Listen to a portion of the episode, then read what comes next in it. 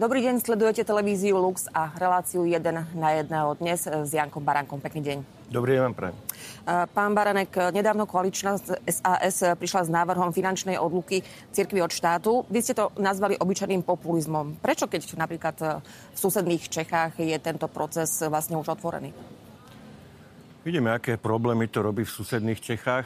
To poprvé, nejdem tu teraz sa rýpať v tých problémoch, ale kto sa tomu venuje, vie dobre, aké sú tam problémy. E, prečo som to nazval populizmom? No my tu nemáme väčší problém ako odluku cirkvi od štátu. Keby Saska takto intenzívne začala komunikovať e, problém nedostatočnej pomoci podnikateľom a SZČO, ktorí, niektorí skrachovali, niektorí majú obrovské straty v súvislosti s koronakrízou, v súvislosti s tými reštrikčnými opatreniami, Keby sme nemali iný problém, tak dobre, poďme riešiť niečo, čo tu už funguje 30 rokov a niekto si zmyslí, že to celé by malo fungovať nejak inak.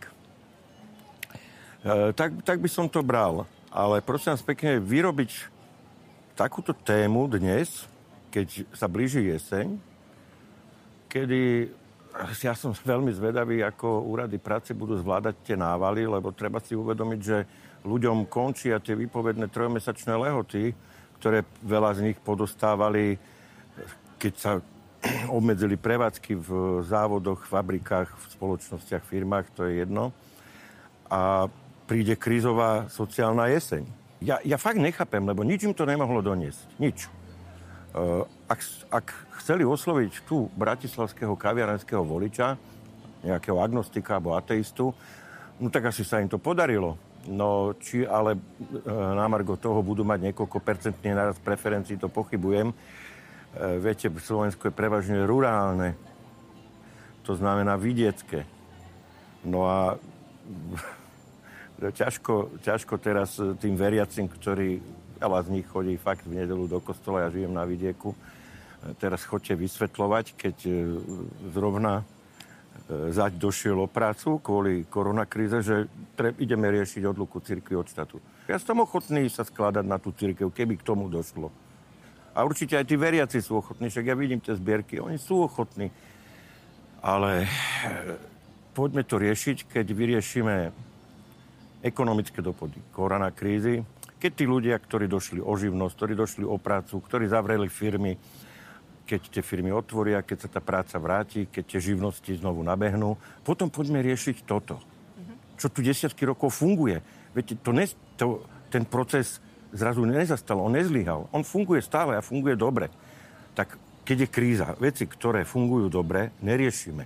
Tie nech fungujú dobre a poďme riešiť veci, ktoré prestali fungovať. Uh-huh. A toto je úplne opačný prístup. Mhm. Dobre, ale čo mu hovoríte všeobecne na názory, ktoré pri tejto téme, keď, ktorá je otváraná už niekoľko rokov plus minus a teraz bez ohľadu vlastne na tých predkladateľov, čo hovoríte na argumenty, že uh, Slovensko uh, nie je viazané uh, na nejakú ideológiu a, a náboženstvo. Je to aj vlastne jeden z argumentov, uh, prečo vlastne uh, riešiť tú odluku finančne od štátu.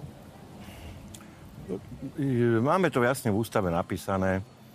Neviem, či, to, či sa to dá napísať jasnejšie. Slovensko jednoducho, eh, aby som to ľudovo povedal, naša vláda, náš parlament nepodlieha žiadnej cirkvi. Eh, cirkevní hodnostári nemajú žiadnu, absolútne žiadnu politickú moc. Majú len moc zverenú z titulu úradu, to je v rámci svojej cirkvy, plus určite morálnu autoritu. A ja ako, nevidím, nevidím dôvod, pozrite, ja som to povedal v médiách, ja to zopakujem, pokiaľ moje peniaze z úradu vlády, alebo ja neviem odkiaľ, e, budú chodiť na podporu gay prideov, LGBT, NGO organizácií a tak ďalej.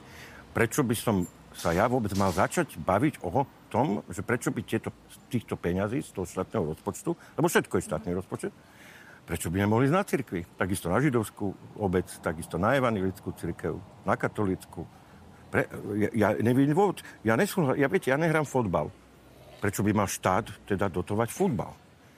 To sú, to sú, viete, to sú, to sú také primitívne prvoplánové argumenty. E, treba si uvedomiť, že my dotujeme takto svoju históriu a svoju kultúru.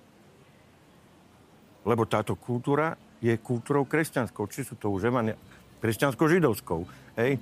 ten helenizmus už ako žiaľ ostal naozaj len v tých pamiatkách, ale tú židovsko-kresťanskú kultúru máme stále živú. A máme tu aj tých židov, máme tu aj tých kresťanov. A ideme si podpilovať ten kultúrny konár sami sebe? Ideme sa, ideme sa dištancovať od svojej minulosti? Ideme sa dištancovať od svojich univerzít, od svojich nemocníc? Lebo áno, je, je to tak. Prvé univerzity kto založil? No, církev. Prvé hospice kto robil? No, církev, hej. A stále tá církev v tom vo svete po, e, pokračuje. Takže to, to není len o tom, že tá církev požiera na tie platy duchovných. No ten kritik, ktorý, ktorý to tak náramne dobre kritizuje, nech skúsi vyžiť z toho platu duchovného. Hej? To, sú, to sú smiešné peniaze medzi nami. A keď už to mám povedať na rovinu, plno a veľmi veľa peňazí tu ide na rôzne sociálne znevýhodné skupiny, ktoré by mohli pracovať a z objektívnych, ale aj subjektívnych dôvodov to nerobia. Tie peniaze v minulosti a ešte aj teraz idú na nejaké predražené nákupy a tak ďalej. A my si zrovna vybereme, vybereme z toho celého spektra to, čo tým neomarxistom, lebo to je toto je číry neomarxizmus. Hej? To, ako o tom sa nebavme, že čo je za tým. To je neomarxizmus. A ten, kto si myslí, že nie je neomarxista a túto tému presadzuje, je e, do istej miery je neomarxista. E, je to len jediný indikátor, na základe ktorého by sa to dalo identifikovať, že je ne, neomarxista a tam je tých indikátorov viac, ktoré oni ale naplňajú. No, takže potom sa poďme baviť naozaj o zmysluplnom prerozdeľovaní peňazí zo štátneho rozpočtu. Nie len voči církvam, ale aj voči NGO, ale aj voči iným skupinám obyvateľstva, ktoré vlastne nepracujú a peniaze takisto dostávajú, voči športovcom a tak ďalej. Kam by sme sa dostali? No zrušíme šport, zrušíme podporu, podporu kultúrnych podujatí a tak ďalej a tak ďalej, tak e, nedostaneme sa nikam, keď by sme mali byť dôslední. Hej. Pokiaľ sa nájde všeobecný konsenzus na tom, že áno, tá církev by mal, je schopná sa samofinancovať. Štát sa zaručí za pamiatky a tak ďalej a tak ďalej. Dobre, tak poďme sa o tom baviť, keď to niekomu tak hrozne leží v žalúdku. poďme sa o tom baviť, ale, ale aké zasahovanie, viete, e, pozrite sa, ja vám poviem iný príklad. Britská kráľovná je hlavou britského, britského kráľovstva, Spojené kráľovstvo. Hej? ale zároveň je aj hlavou anglikánskej cirkvi.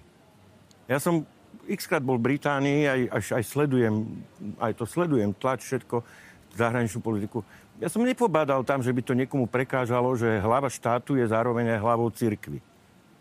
Lebo to je ich kultúra, to je ich tradícia. A takisto my máme nejakú kultúru, nejakú tradíciu. Ale je to inak povedané, aby to bývak pochopil, je to trochu priťahnuté za vlastne ten príklad, čo poviem, ale je to presne ten príklad, ako keď náš prezident bol, ja neviem, primasom v katolíckej cirkvi. Aj keď ten primas nemá reálne, je to titulárna vlastne eh, v našej latinskej, je to titulárna vlastne záležitosť čestná, ale ako keby bol primasom, hej? No viete si predstaviť, čo by sa tu strhlo? A v jednej z najstarších parlamentných demokracií sveta je hlava štátu zároveň aj hlavou cirkvi a nikoho to netrápi. Takže e, treba, treba sa nielen oháňať tým, ako vonku, treba obidve strany mince pozrieť ako vonku. Sú štáty, ktoré nemajú v ústave to, čo my. Sú štáty, ktoré majú dokonca v ústave, že tá, tá, tá viera je súčasťou, e, súčasťou kultúrneho dedictva a tak ďalej a tak ďalej. Hej? Takže nie sme na tom s tou církou my až tak zlé. Je to dobrý nástroj na, na na, jak to slušne povedať, takých jednoduchších ľudí, e, ktorí, keď počujú, tam unikajú peniaze, tak okamžite začnú na to reagovať. Ako, neviem, oni si asi najmä mysleli, že keby tie, myslia, že keby tie peniaze nešli tam, že idú rovno im na účet. No to tak není. Hej? Tie peniaze by tak či tak unikli do tej cirkvi len inak. Iným spôsobom. Do tej cirkvi, no, um, napríklad na tie pamiatky, hej, a tak ďalej takto, keď sa opravuje kostol, ja bývam v obci, kde je kostol s romanskými základmi, má najstaršiu drevenú zvonicu na Slovensku. Keď sa opravovala, tak sa všetci veriaci na to zložili. Teraz si zoberme tu ako do odluku a tak, jak to Saskari povedali, ale že by sme tie pamiatky nehali. Kedy by ten štát zafinancoval no tá zvonica by sa dávno, dávno zrútila, kým by od toho štátu došli peniaze. Jeden z argumentov, ktorý vlastne zaznel v tejto diskusii, bolo to, že odluka cirkvi od štátu, čo sa týka financií, má zabezpečiť nezávisle pôsobiacu cirkev, ktorá bude plniť svoje autonómne úlohy a že vraj je to jedna z ne, posledných nesplnených požiadaviek novembra 89. Je to Nech nám oni nehovoria. Viete, ja strašne som nerád, keď mi môj oponent, v tomto prípade mm-hmm. nejaký marxistický liberál, bude hovoriť, aké výhody ja budem mať z toho, keď urobím to, čo on chce. Ja si tie výhody viem zvážiť sám.